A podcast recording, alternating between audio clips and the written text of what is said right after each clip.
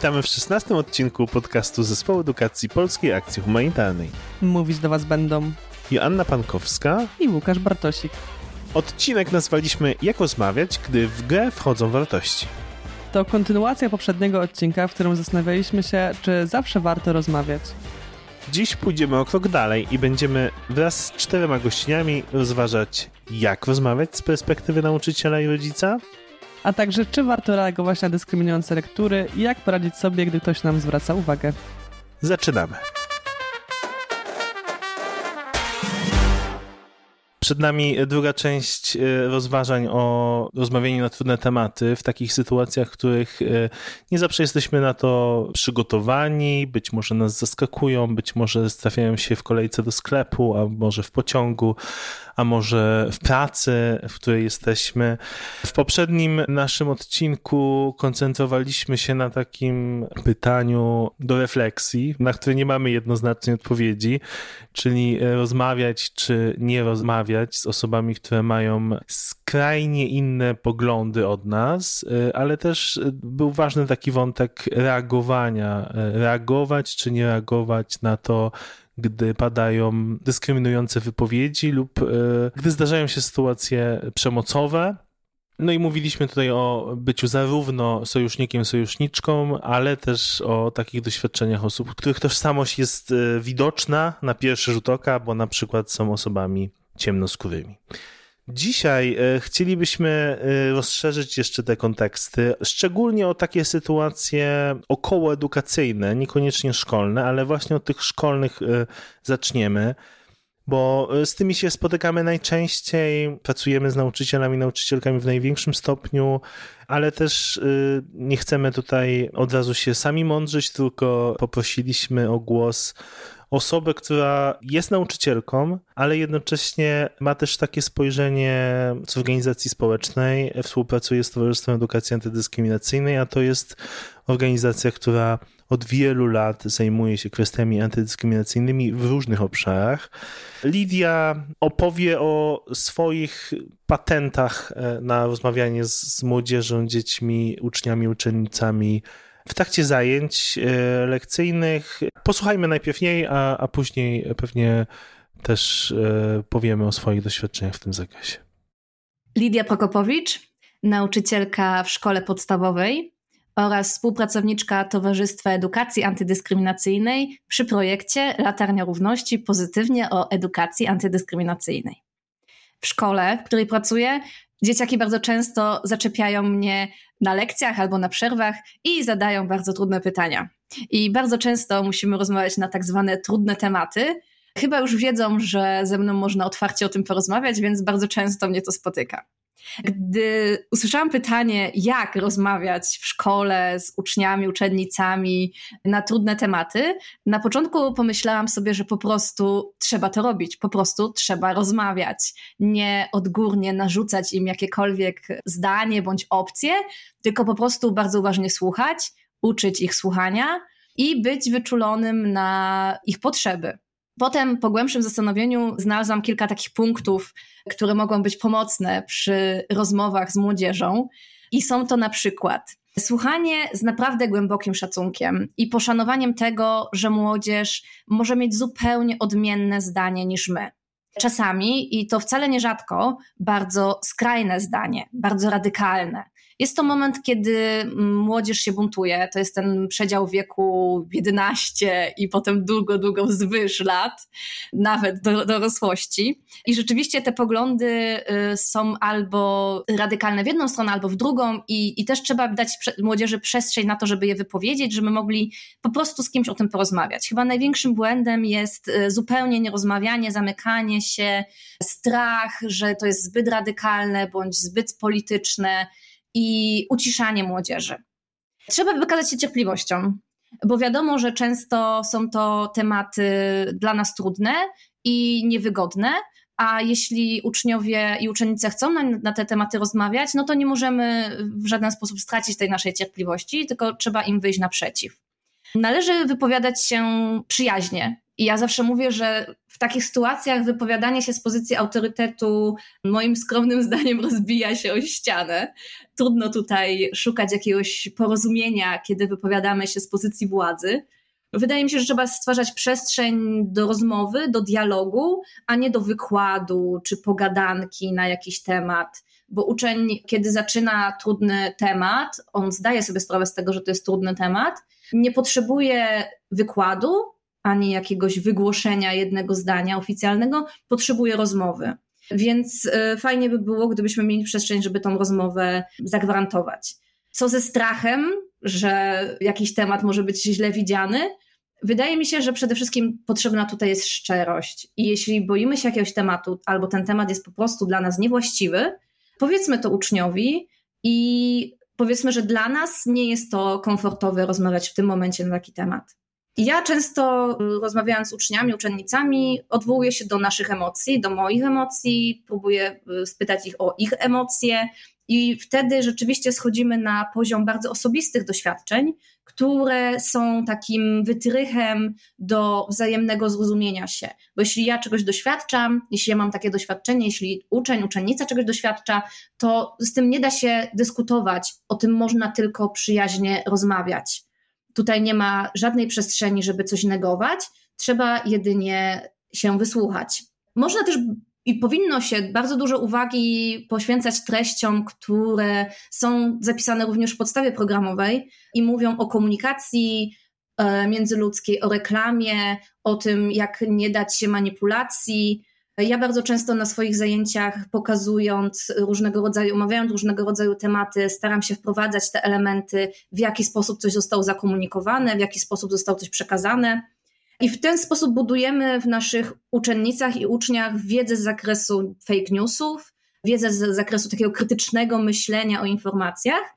I dzięki temu, kiedy pojawia się trudny temat, my możemy odwołać się do tej wiedzy. Ja miałam w pewnym momencie taką sytuację, że uczeń y, nawiązał do filmiku o, z TikToka o uchodźcach, gdzie było pokazywane, jak bogate kurtki mają uchodźcy. Ja widziałam ten filmik, powiedziałam mu, że tak, widziałam. No i był ciekawy, co ja o tym myślę, bo kiedy usłyszał, że ja to widziałam i że nie neguję, to od razu był ciekawy, co ja o tym myślę. Więc powiedziałam zgodnie i szczerze, że moim zdaniem jest to fake news i tutaj bym się zastanowiła, jak ktoś miał cel, żeby pokazywać nam te filmiki i żeby w taki sposób przekazywać nam informacje o potencjalnie bogatych uchodźcach. I rzeczywiście ten uczeń wtedy też się tak zastanowił i powiedział, no pewnie ich nie lubi z jakiegoś powodu. mówię, no właśnie, i tutaj trzeba znaleźć y, ten sposób, żeby uczniowie też byli wyczuleni na te fake newsy, na te fałszywe informacje, które mają nam w nas celowo wzbudzać emocje i celowo zmieniać nasze poglądy. Takie krytyczne myślenie pozwala pójść o ten krok dalej, pozwala zmienić ten pogląd albo w nim pozostać. Jeśli uczeń ma potrzebę pozostania w jakimś poglądzie, to, to jest proces. My nie możemy go zmusić, żeby zmienił swój pogląd. My możemy tylko dzięki rozmowie towarzyszyć mu w procesie wychowawczym i zrobić wszystko, żeby czuł się w szkole bezpiecznie i zrozumiany, i żeby szkoła była miejscem, gdzie okazujemy sobie szacunek. I w takim miejscu rosną i wyrastają, moim zdaniem, dobrzy ludzie, ale tylko w takim miejscu, gdzie są bezpieczni i są darzeni szacunkiem. To, co mówiła Lidia, to mi się bardzo rymuje z moją kochaną komunikacją bez przemocy, to znaczy z tym, żeby słuchać innych z empatycznymi uszami i nie zakładać najgorszego w innych ludziach, e, gdy z nimi rozmawiamy. To oczywiście można do różnych kontekstów, nie tylko szkolnych przenieść. To znaczy, jeżeli spotykamy się z kimś o odmiennych poglądach, to warto dać trochę tej przestrzeni na takie pytanie w swojej głowie, z czego wynikają te odmienne poglądy i czy one na pewno wynikają z tego, że, że ta druga osoba jest zła, czy może po prostu ma, ma inne doświadczenia, wychodzą one z jakichś konkretnych też przestrzeni, doświadczeń życiowych być może to, co ta osoba nam mówi, to nie jest to, co nam dosłownie mówi, tylko kryją się za tym jakieś inne emocje, jakieś trudne doświadczenia. To jest może tak bardzo idealistycznie powiedziane, bo oczywiście w praktyce nie zawsze to, to łatwo wprowadzić w życie. Czasami emocje biorą górę, ale szczególnie w kontekście edukacyjnym albo w takim kontekście, kiedy my wiemy, że ta rozmowa będzie się odbywała, to nasze nastawienie emocjonalne i nasze danie przestrzeni na to, że osoby będą w jakimś procesie i niekoniecznie będą mówić wszystko to, co chcemy słuchać, jest ważne. Ja też nauczyłam się tego przez lata, żeby słuchać swojego ciała podczas takich trudnych rozmów i już teraz wiem, że na przykład jeżeli będziemy mieć na warsztatach rozmowę o na przykład e, rasizmie z osobami, które nie są z bardzo dużym doświadczeniem edukacyjnym w tym zakresie, to wiem, że na przykład po takiej godzinie warsztatów e, będzie bolał mnie w jakiś sposób brzuch z tego powodu dyskomfortu, tego co usłyszę, ale nie dlatego, że osoby, które na tych warsztatach są, są osobami złymi, tylko dlatego, że żyją w społeczeństwie, które przyzwyczaiło do pewnych rodzajów wypowiedzi, do przyzwolenia na pewne poglądy. I to też jest ważne, żebyśmy właśnie w takich bezpiecznych przestrzeniach edukacyjnych, warsztatowych czy szkolnych pozwalać sobie te rzeczy przepracować i jakoś dać im wybrzmieć, bo my jako ludzie generalnie nie jesteśmy ze sobą spójni, możemy mieć jednocześnie w sobie różne części światopoglądu i tak samo jak ja uważam siebie za osobę generalnie otwartą o progresywnych poglądach i chciałam tak się postrzegać, to wiem, że też z powodu tego, że urodziłam się tam, gdzie się urodziłam, w takim społeczeństwie, w jakim się urodziłam, jakim jestem, mam bardzo dużo różnych naleciałości. Na pewno miałam ich więcej, ale wciąż mam ich wiele i regularnie odkrywam kolejne warstwy gdzieś tam w sobie, których muszę się oduczać. Więc ta świadomość i przyzwolenie na to, że inni też się oduczają, szczególnie jeżeli oczywiście są otwarci na to, żeby w tym procesie być, jest ważne, żeby dać sobie przestrzeń na to przepracowywanie. Ja z własnego doświadczenia, a propos tego, co mówiłeś na początku, a propos szukania zrozumienia dla tego, skąd się wzięły w danej osobie dane emocje, poglądy, dla mnie najbardziej taką neutralnym sposobem y, w takich sytuacjach jest zadawanie pytań. Zadawanie pytań nie takich kąśliwych i tak, żeby dopiec komuś, tylko naprawdę z taką intencją zrozumienia to znaczy, czy na przykład miałeś jakieś doświadczenia z daną grupą? Czy wyobrażasz sobie siebie w takiej sytuacji? Jakby tego typu pytania, tak? To znaczy, gdzieś odwołujące się do pewnej wyobraźni o tym, co dana osoba by zrobiła, gdyby była po tej drugiej stronie, albo skąd wzięły się jej uprzedzenia, stereotypy wobec danej grupy. Więc to mi się często sprawdza. Tutaj trzeba się na pewno bardzo pilnować, bo jeżeli oczywiście miałem takie sytuacje, że, że, że niby zadawałem pytania, ale emocje na tyle grały tutaj rolę, że, że te pytania były takie na granicy sarkazmu, albo z tezą, albo z taką chęcią umoralniania ludzi. No i oczywiście a propos tego, co Lidia mówiła, tu jest też ten aspekt kontekstu, w którym się znajdujemy, bo wydaje mi się, że, że to jest bardzo też trudne do zrobienia w szkole, to znaczy wymaga dużego wysiłku, ponieważ musimy wyjść z pewnej roli, w której y, jesteśmy jako nauczyciele, nauczycielki, no i mieć tą gotowość do słuchania. I jak patrzę na to z perspektywy, to wydaje mi się, że niektórym nauczycielom i nauczycielkom to się udaje lepiej, bo mają pewien styl w ogóle edukacyjny, który ich wspiera w tym, tak? A jeżeli ktoś ma inny, na przykład taki bardziej wiedzowo-kategoryczny i jest na przykład taką, znaczy w tym sensie mówię, że raczej sprawdza wiedzę niż daje jakąś wielką przestrzeń do dyskusji i mylenia się, to będzie musiał włożyć więcej wysiłku pewnie na początku. No ale to też na pewno jest coś, czego można się nauczyć. Ja jestem taką osobą, która jeszcze 5 lat temu uważała, że warsztaty to jest przede wszystkim przekazywanie wiedzy innym osobom i na pewno czasem się wracam do tej roli, gdzie ta podawczość e, edukacyjności jest gdzieś tam mi bardzo wdrukowana też przez system i przez różne też inne procesy, w których uczestniczyłam ale na pewno przez uczestniczenie w różnych innych formach edukacyjnych można się na to otworzyć, można też dostrzec właśnie tą naukę na innym poziomie i też naukę przez doświadczenie emocji bo to też jest coś, o czym Lidia mówiła. To jest odwoływanie się do własnych emocji, do emocji osób uczestniczących w procesie edukacyjnym. Czasem takiego zaznaczenia, że gdy coś mówisz, to wywołuje we mnie takie emocje i dlaczego i co to dla mnie znaczy personalnie, osobiście to jest e, ważne, żeby tych rzeczy też doświadczać na takich różnych poziomach, nie zamykać się na takim zupełnie intelektualnym. To jest chyba też często, co się dzieje właśnie, gdy spotykają się dwie strony, na których dla jednej strony to jest temat nie wiem, emocjonalny, ważny, który doświadcza na co dzień, który dotyka jakoś personalnie, a druga strona jest tutaj, żeby się sparingować intelektualnie i że po prostu to jest coś, ja ci wyciągnę statystykę i badanie i ty jesteś emocjonalna, więc przegrałaś dyskusję. No, to jest na pewno duże wyzwanie, żebyśmy też uczyli się tego, że bycie emocjonalnym w dyskusji to nie znaczy, że się ją przegrywa, że bycie emocjonalnym to nie jest słabość, e, że to jest normalna reakcja też na to, gdy coś dotyka nas, naszych wartości, naszej tożsamości, I można sobie pozwolić czasem nawet na, nie wiem, wzruszenie, na, na odsłonięcie trochę brzucha no, w, te, w tej rozmowie i pokazanie, że coś jest dla nas ważne. Ja myślę, że pod tym kątem kontekst taki szkolny też jest szansą mimo wszystko, bo po pierwsze takim codziennym życiu nie zawsze mamy możliwość spotykania się z tą daną osobą i grupą e, ponownie. Oczywiście różnie bywa, no z rodziną się spotykamy, ale z kimś tam w autobusie, kto jakoś zareagował, możemy się nie spotkać. A tutaj mamy zwykle grupę, z którą dłużej się spotykamy i mam wrażenie, że na dłuższą metę zawsze wygrywa ta prawdziwość, mimo że ona jest trudna. I na dłuższą metę dla mnie osobiście ważne jest y, takie myślenie sobie, to jest proces, to znaczy zawsze pomyślę sobie, nieważne jest, co się stało, ważne jest, co się stało tutaj, ale to nie musi się nagle zadziać. To znaczy, że nagle zmieni się coś jakiegoś widocznego. To jest proces. Ważne, że w tym momencie coś się zadziało i być może to spowoduje zmianę w przyszłości.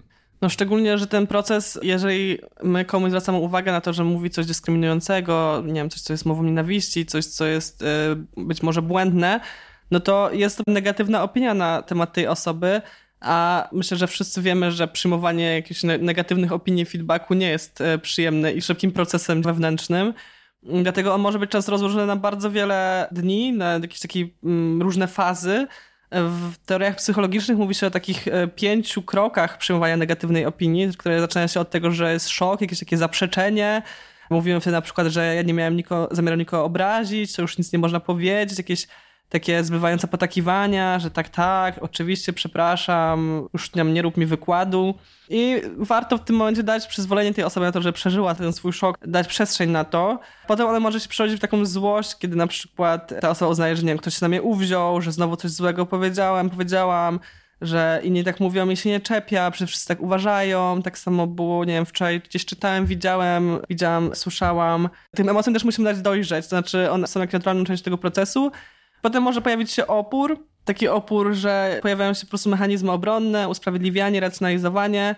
I dopiero potem najczęściej następuje akceptacja, kiedy ta osoba jest gotowa na przyjęcie tej e, negatywnej oceny, może zauważyć, że faktycznie coś, co powiedziała, mogło być krzywdzące. I to jest dopiero właściwy moment na to, żeby ponownie wrócić do tej rozmowy, i wtedy jest dopiero gotowość na, na zmianę, na długotrwały końcowy efekt, zmianę zachowania, postawy. No i to jest długi proces. No tak jak mówiłeś, no w szkole jest na niego czas. To znaczy, jeżeli odbędzie się coś takiego na jednej lekcji, to możemy na przykład, nie wiem, dać tej osobie przestrzeń iluś dni, żeby potem gdzieś na osobności z nią porozmawiać ponownie i tak dalej. W innych relacjach różnie to bywa, no ale w relacjach gdzieś tam bliskich, przyjacielskich pewnie też możemy sobie na to pozwolić, żeby dać osobom przejść przez różne, różne fale tego procesu i no nie zakładać, że jak nie wiem, osobie zwrócimy uwagę, to ona od razu powie, a okej, okay, od dzisiaj jestem już inną osobą o innych poglądach. Rzeczywiście nigdy nie pomyślałam o tym w ten sposób. Dziękuję, że to powiedziałaś. No to raczej tak się nie, nie dzieje. No, też my chcemy o sobie myśleć, że jesteśmy osobami dobrymi. Chcemy mieć e, dobry wizerunek siebie w własnej głowie, więc to jest jakiś naturalny mechanizm tego, że e, gdy ktoś nam mówi, że niekoniecznie jesteśmy tacy, e, jak uważaliśmy, to poddajemy to w wątpliwość. Tak, no nie zgadza się to z naszą wizją siebie. Jedna rzecz, która tutaj padła u ciebie, która ze mną zarezonowała, to jest jakby ta kwestia tylko jedna? Tak, tylko jedna. Wszystko przecież ustaliliśmy wcześniej, co powiesz.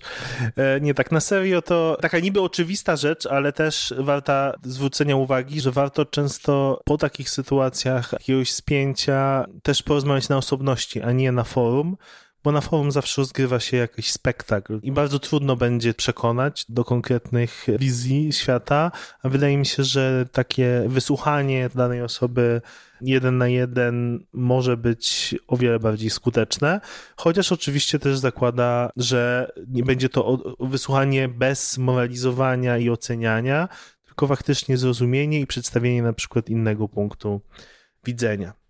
No to też tylko oczywiście zależy od tego, co się zadziało w dyskusji na forum, no bo jeżeli to było rzeczywiście tak, że jedna osoba powiedziała jakieś takie rzeczy, z którymi mamy niezgodę, no to warto, mi się wydaje, że zrobić to osobności, ale czasami są też procesy grupowe, które trzeba przepracować grupowo i jest też tak, że e, adresowanie tego na osobności może czasem być odebrane jako zamiatanie tego pod dywan. Więc y, trzeba na pewno mieć wrażliwość na te dwie perspektywy tego, żeby nie zawstydzać osób, które coś powiedziały na forum i żeby dać im przestrzeń prywatną na przepracowanie rzeczy, ale też żeby nie unikać tego, że coś się wydarzyło w przestrzeni grupowej i jakoś to zaadresować też w tej przestrzeni, chociażby właśnie mówiąc, że mamy na coś niezgodę, albo wracając do tego później, być może już z tą osobą, która coś przepracowała, być może bez. Całkowicie się zgadzam. E, to znaczy, że adresujemy na forum, ale niekoniecznie wszystko musi się rozegrać później na forum. Może tak bym podsumował to. Ale to też ważne, że oczywiście nie jest pełnia odpowiedzialności na nauczycielach, nauczycielkach. Są inni aktorzy, aktorki w tym procesie edukacyjnym. Oczywiście bardzo ważnymi aktorami, aktorkami są rodzice, i przy okazji rozmowy na ten temat zwróciliśmy się do naszej trenerki z jednej strony Magdy, ale przede wszystkim występującej w tej chwili w roli mamy, która zareagowała na treści w przedszkolu. I wysłuchajmy tej historii właśnie. Cześć, e, jestem Magda. Od lat zajmuję się szeroko pojętą edukacją globalną i aktywizmem. I dziś chcę Wam opowiedzieć o jednej sytuacji z serii Jak rozmawiać na trudne tematy nie z rodziną, z rodziną nie potrafię. Częściej robię to właśnie z osobami spoza szeroko rozumianego kręgu bliskich. I chcę Wam opowiedzieć o interwencji, jaką odbyłam w żłobku mojego dziecka. Któregoś dnia mój synek, układając klocki na podłodze, zaczął pod nosem recytować jakiś nowy wierszyk. Po jakimś czasie zorientowałam się, że y, znam ten wiersz i że to jest Murzynek Bambo. Pamiętam, że tysiące myśli przebiegło wtedy przez y, moją głowę. Najbardziej chyba byłam zła na to, że już na tak wczesnym etapie edukacyjnym odbywa się reprodukcja pewnych struktur kolonialnych, rasistowskich, różnicujących. A druga myśl była taka, że muszę zareagować, że skoro sporą część życia poświęciłam na samą edukację w tym temacie i uwrażliwianie innych, to kto ma zareagować jak nie ja? Potem zaczęłam zastanawiać się, do kogo mam się z tym zgłosić. E, jednocześnie rozmawiałam o tej sytuacji z osobami o podobnej wrażliwości. Pozdrawiam szczególnie Ninę. I z tej wymiany myśli powstał plan. Po pierwsze, postanowiłam umówić się z dyrektorką placówki, rozumiejąc to jako niemożliwość wywoływania kogoś do tablicy, ale zadresowania jakiegoś szerszego problemu w dogodnym dla niej i dla mnie czasie. Przygotowałam się do tej rozmowy, co oznaczało w moim przypadku dwie strony notatek na temat tego, co jest e, z tym wierszem nie tak. Posiłkowałam się m.in. E, wywiadami z e, Polakami, Polkami afrykańskiego pochodzenia. Dzięki Wam za tę samorzeczniczą pracę. I najwięcej chyba czasu zajęło mi napisanie maila, z jaką sprawą przychodzę, jak to sformułować. Finalnie napisałam bardzo ogólnie, że chcę porozmawiać o książeczkach, jakie dzieci czytają w żłobku. Spotkanie trwało prawie godzinę i to było bardzo dobre spotkanie. Okazało się, że dyrektorka uczestniczyła w wielu szkoleniach antydyskryminacyjnych. E, rozumiała, że ten wiersz powstrzymuje zinfantylizowany obraz osoby czarnoskórej. Z rozmowy wyszło, że, że sytuacja po prostu miała miejsce podczas posiłku, kiedy jedna z opiekunek recytowała z głowy ten wierszyk. Ja miałam czas, żeby zaadresować podczas tego spotkania inne kwestie, które wcześniej zauważyłam, ale dopiero ten wierszyk gdzieś sprowokował mnie do interwencji. E, rozmawiałyśmy też o możliwościach organizacji warsztatów antydyskryminacyjnych dla całej kadry przedszkola, ale także, jak się okazało, dla rodziców. Bo jak zaznaczyła dyrektorka, część rodziców wykazywała się uprzedzeniami względem pracującej w żłobku opiekunki z Ukrainy. Oczywiście miałam dużo szczęścia, że w trakcie naszej rozmowy nie musiałam w ogóle wchodzić w zasadność problemu, z którym przychodzę, tylko jakby od razu porozmawiać o możliwych rozwiązaniach. Nie wiem, czy do szkolenia doszło. To się wszystko wydarzyło w ostatnim miesiącu, kiedy moje dziecko tam e, chodziło. Natomiast na plus jest to, że tak jak ja przygotowałam się do tej rozmowy, tak samo przygotowała się też dyrektorka, która przed spotkaniem przyjrzała wszystkie książki w grupie mojego dziecka, sprawdzając, jakie treści mm, docierają do dzieci. Natomiast ja cieszę się, że stanęłam po stronie swoich wartości, jakiejś wizji świata, dla mnie ważnej, że też dowiedziałam się, z czym mierzy się dyrektorka tej placówki i pracujące w niej osoby. I cieszę się też, że zdobyłam takie doświadczenie, bo jak widzę, podobne sytuacje będą miały miejsce na kolejnych etapach edukacji mojego dziecka i, i mam już więcej śmiałości w tym, jak reagować. Szczerze mówiąc, jak e, Magda zaczynała swoją opowieść, to zupełnie innego finału się spodziewałam i to być może... Fajerwerków się spodziewałam, no, że będą lecieć tutaj... E, na pewno konfliktu się spodziewałam i to jest chyba myślę, że dobra lekcja dla mnie, żeby właśnie zastanowić się nad tym, jak przy takich konfrontacjach często zakładam, zakładamy, że będzie konflikt i nastawiamy się idąc e, na taką rozmowę, e, że idziemy właśnie na spotkanie, które koniecznie musi się tym konfliktem okazać. A jak poucza nas przykład Magdy, niekoniecznie tak musi być. I może być tak, że my tak naprawdę mamy tam osoby sojusznicze po drugiej stronie, tylko jakieś inne konteksty powodują, że sytuacje się dzieją. Więc e, to jest na pewno bardzo dobra wskazówka konkretna. To znaczy, nie zakładajmy, że będzie konflikt, no po prostu. To mi też przypomina wypowiedź e, Gabrysi z poprzedniego odcinka, że w ich projekcie też okazało się, że jak się osoby spotykają na żywo, to ten potencjalny konflikt jest mniejszy niż się spodziewały. Być może to też jest tak, że te kontakty na żywo czasem są bardziej zaskakujące pod tym względem. Druga rzecz, na którą zwróciłam, zwróciłam uwagę w wypowiedzi Magdy, to jest to, że ona powiedziała, że wie, że takie sytuacje będą się pojawiać w edukacji jej dziecka i że ona już teraz trenuje się w cudzysłowie w reagowaniu na nie. I to też jest coś, co nie tylko oczywiście w sytuacji edukacyjnej, szkolnej, ale wszelkich trening czyni mistrzynię, tak? No, Im więcej będziemy reagować, im więcej będziemy takich rozmów odbywać, tym bardziej będziemy w stanie odbywać kolejne lepiej, w sensie takim, że będziemy też bardziej przygotowane na to, żeby je odbyć, ale też spokojniej, co, jak już wspomniałam, nie zawsze jest wartością, że musimy być spokojne, ale e, może nam pomóc po prostu rozmowę odbywać.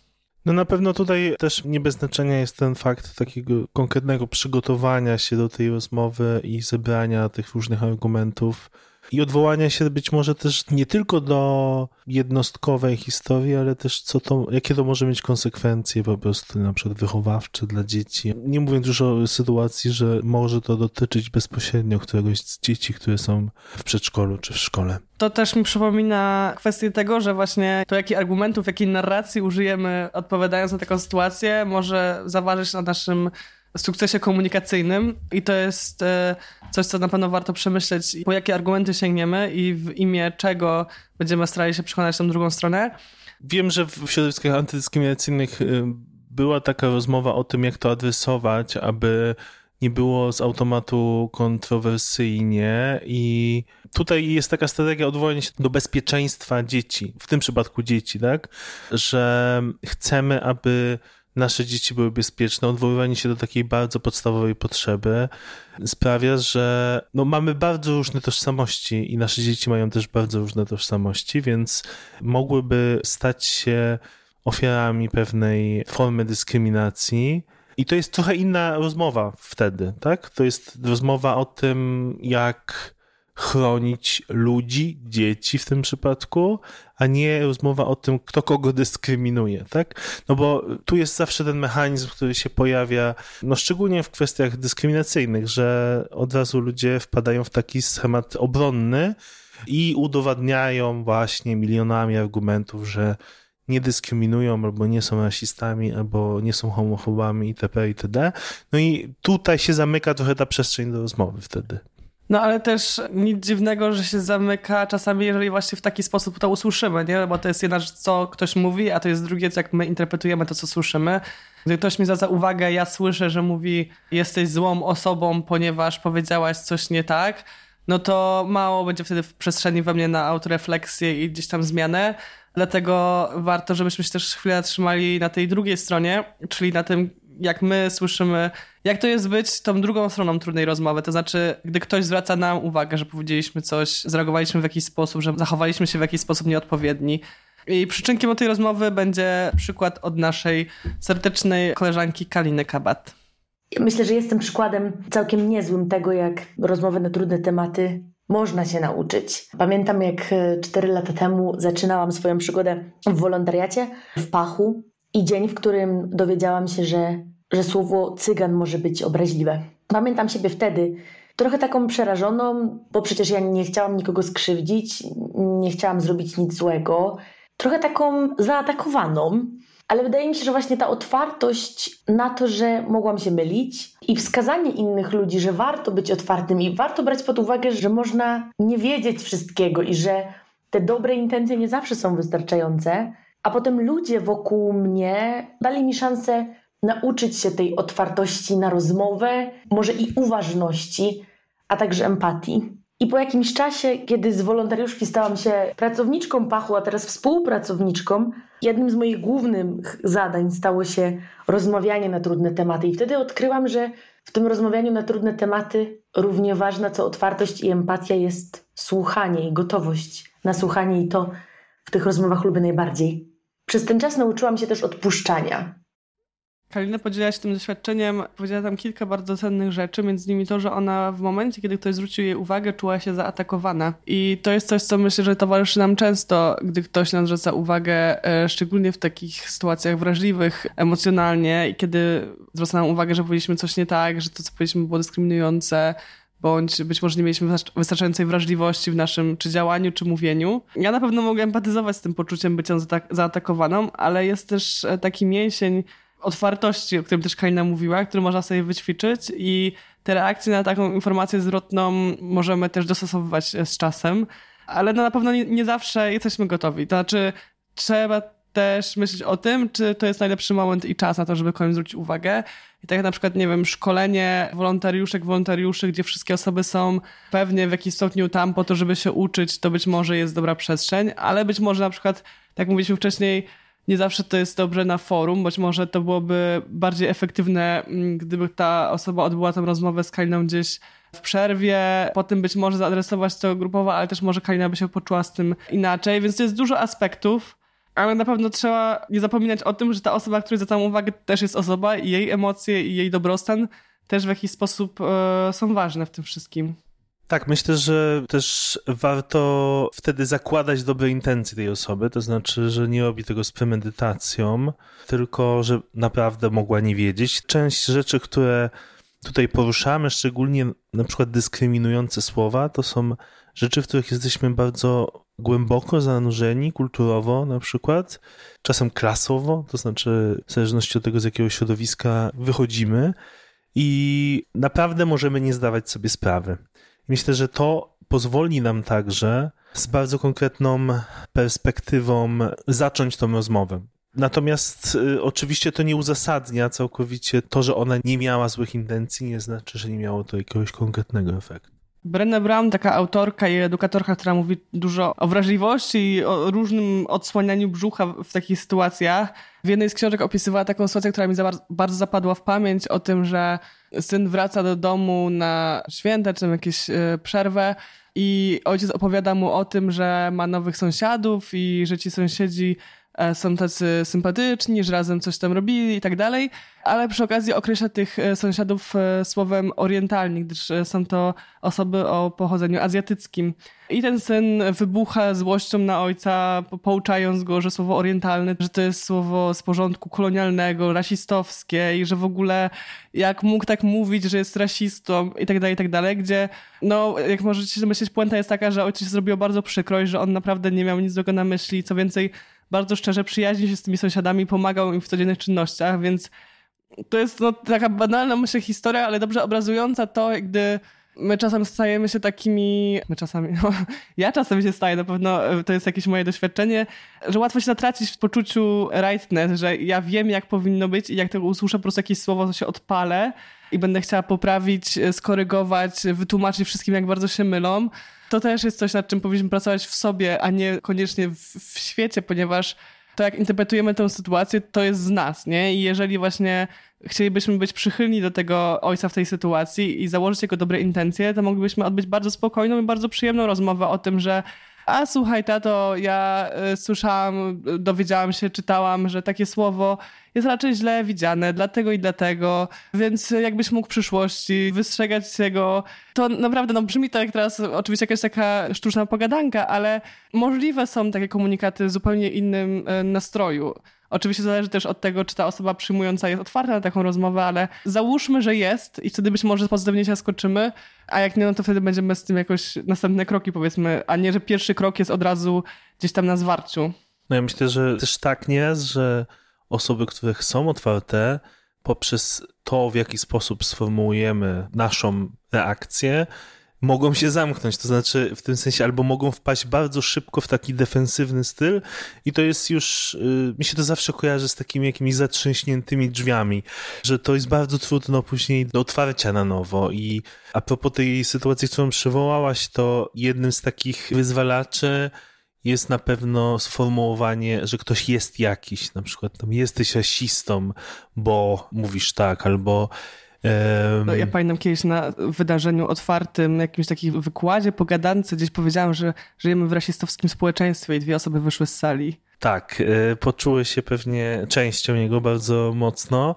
I, i poczuły niezgodę na to. Natomiast no, w kontekście takiej jeden na jeden rozmowy na przykład, albo w małym gronie, chociażby takie jesteś agresywny, czy zamiast mówienia o tym, co mi to robi, albo co może to robić innym osobom. Często słyszę coś takiego, że ludzie wchodzą w tak się nie mówi, mówi się tak w tej chwili. Y, pamiętam nasze rozmowy na przykład przy tworzeniu publikacji, które miały właśnie wspierać w tym temacie i tam nawet wprost w pewnym momencie napisaliśmy, że, że specjalnie nie proponujemy zamienników w wielu dyskryminujących słowach, bo to nie jest o tym. To jest o tym, żeby ta sytuacja stała się dla nas jakimś zaczątkiem refleksji. I w tym widzę siłę, znaczy w tym widzę coś otwierającego, że jak zaczynamy zadawać pytania, a nie pouczać ludzi, to już się bardziej otwiera coś, jakby potencjał przynajmniej do tego, żeby coś dobrego się zdarzyło. Więc to są jedne z takich wytrychów, które mogą troszeczkę pomóc. No myślę, że też tutaj dobrze zdawać sobie sprawę, że ta nasza wiedza bądź świadomość też jest w jakimś stopniu przywilejem tego, że mieliśmy czas i zasoby, żeby tą wrażliwość i wiedzę w sobie wytworzyć, bo to nie jest tak, że dorastając w Polsce, w naszej edukacji czy takim powszechnym przebywaniu w społeczeństwie, jesteśmy bardzo wystawieni na to, żeby zdobyć tą wiedzę antydyskryminacyjną czy świadomość e, antyrasistowską. Więc to, że na przykład miałam takie okazje, żeby odbyć e, i szkolenia i wyjechać na jakieś spotkania z innymi ludźmi, którzy mnie uwrażliwili na to, to jest ogromny przywilej, a nie coś, co powinno we mnie powodować poczucie wyższości i to, że inne osoby, takie chociażby jak, nie wiem, moi najbliżsi, rodzina, którzy być może umożliwili mi to, żebym ja miała te możliwości, bo oni ich e, nie mieli, żebym ja je miała, e, w dużym skrócie oczywiście, to też powinno w jakiś sposób stwarzać we mnie być może więcej wyrozumiałości, a nie agresji wobec tego. To oczywiście łatwiej powiedzieć niż zrobić, bo potem w sytuacjach różnie się zachowuje, ale mi to też pomogło trochę odwrócić tę narrację właśnie myśląc o tym, że miałam okazję w życiu, żeby pewne rzeczy się dowiedzieć. Jest to jakaś oczywiście droga, która się nigdy nie kończy i na pewno jest jeszcze mnóstwo rzeczy, na które ktoś mi kiedyś zwróci uwagę i uwrażliwi i mam nadzieję, że to będzie niekończący się proces. Więc gdy spotykam osoby, które są na tej drodze w innym miejscu, to nie patrzę nie z góry, tylko staram się wyciągnąć rękę, żeby wskazać tą moją perspektywę. No i to brzmi może trochę akumbaya, ale tak to odczuwam teraz. Przynajmniej w większości sytuacji chyba jestem bardzo striggerowana, to wtedy e, może się załączyć inny e, schemat. Teraz y, krótka przerwa, będziemy teraz tłumaczyć y, Joannę. Triggerować, to znaczy wyzwalać emocje, zwykle mocne i negatywne, a kumbaya to znaczy coś, co jest takim, jakby to jest symbol wspólnego celebrowania. Pseudotolerancji, gdzie ludzie mają taki wizerunek, taką wizję, że zapiemy się wszyscy za ręce, jedna osoba na wózku, jedna osoba ciemnoskóra, każdy token ze społeczeństwa, będziemy trzymać za rękę i wspólnie śpiewać, jesteśmy jedną rodziną i, i o to chodzi. To jest akumbaya. Tak, dobrze. To była przerwa na wytłumaczenie pojęć. A ja tylko jeszcze chciałem się odnieść do tego, co ty powiedziałaś a propos tych doświadczeń, które miałaś. No ja też miałem to od razu mi się przypomina też taka strategia trochę. To znaczy, że to, co mi częściej działa, to jest po prostu mówienie o tym, że na przykład ja tak myślałem, ale spotkałem takich ludzi, albo doświadczyłem tego i zmieniłem swój e, stosunek. Albo ja właśnie miałem takie szkolenie i na, na nim poruszaliśmy tę kwestię i dyskutowaliśmy i były takie głosy i one mnie przekonały. Chodzi mi o to, że to jest już całkowicie inna rozmowa wtedy, która też mam wrażenie, że daje więcej niż po prostu takie kategoryczne stwierdzenie, że jest tak albo inaczej. No tak, są jakieś tam subiektywne doświadczenia, którymi możemy się dzielić i mówić o swojej perspektywie, ale są też takie fakty, które warto przedstawiać w sposób bardziej zdecydowany, to znaczy jeżeli wiemy na jakiś temat, na przykład, nie wiem, znamy przepisy mówiące o prawie międzynarodowym do azylu albo tego typu rzeczy, albo wiemy jak wygląda sytuacja jakichś konkretnych grup mniejszościowych, to warto też e, w sposób zdecydowany je przedstawiać i o tym też e, trochę opowie nam Sylwia Żulewska, pracująca w Fundacji EMIK e, i o swoim doświadczeniu właśnie rozmów na temat pomocy uchodźcom. Z takich innych przykładów rozmów yy, około uchodźczych, myślę, że taką drogą może być taka szybka kontrargumentacja, trochę takie licytowanie się na liczby, bo jeżeli ktoś na przykład zaczyna mówić o socjalu, który przysługuje uchodźcom w Polsce, często to są zawyżone liczby, więc po prostu warto znać y, te prawdziwe. To jest tam mniej więcej od 720 zł do 1400 zł w nowym roku na osobę, w zależności od tego, ile jest osób w rodzinie. I jak o tym się mówi i szybko się proponuje przeliczenie, na co wystarczy tej osobie e, na miesiąc, często nawet nie wystarcza na wynajęcie pokoju, to zapala się taka lampka w tej rozmówcy, rozmówczyni i mam taką nadzieję, że ona wrócąc do domu chociaż sprawdzi to, co ja e, jej powiedziałam. I to już będzie jakiś sukces, bo, no bo zacznie sama szukać informacji, no i może zacznie kopać głębiej, więc to jest też jakaś droga, tylko że wtedy faktycznie trzeba szybko odpowiedzieć i być dobrze y, przygotowanym. Oczywiście Sylwia jest w, w, takiej sytuacji, w której ta dziedzina, której dotyczyła interwencja, jest jej pracą jednocześnie, ale mamy na pewno, każdy z nas ma sporo tematów, którymi się po prostu interesuje, w kwestii których wie więcej. Ja też mam takie doświadczenie, że najczęściej w tych takich emocjonalnych dyskusjach pojawiają się takie bardzo konkretne kalki z mediów, które nie są poparte jakimś większą wiedzą, tylko są po prostu kopiuj wklej i oczywiście wiemy, że to wzbudzi emocje, ale nie stoi za tym jakiś wielka podbudowa merytoryczna, powiedziałbym. No to jest takie w stylu wrzucania jakiegoś konkretnego przypadku, który był opisywany na przykład w mediach. Więc y, na pewno zachęcam do zgłębiania tych informacji, szczególnie, że te tematy, o których my mówimy teraz, że są trudnymi do dyskusji, to są tematy y, dosyć mainstreamowe, to są tematy, które są dyskutowane społecznie, takie jak kryzys no, klimatyczny. Mainstreamowe bańkowo.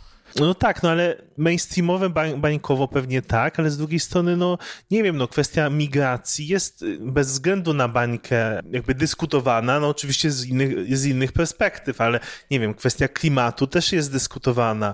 Kwestia rasizmu może trochę mniej, ale mimo wszystko jakoś media odnoszą się do sytuacji protestów czy jakichś wydarzeń takich globalnych, więc wydaje mi się, że potencjał jest o wiele większy i też potencjał według mnie jest o wiele większy z uwagi na dużą grupę mediów takich alternatywnych, powiedziałbym, alternatywnych źródeł informacji.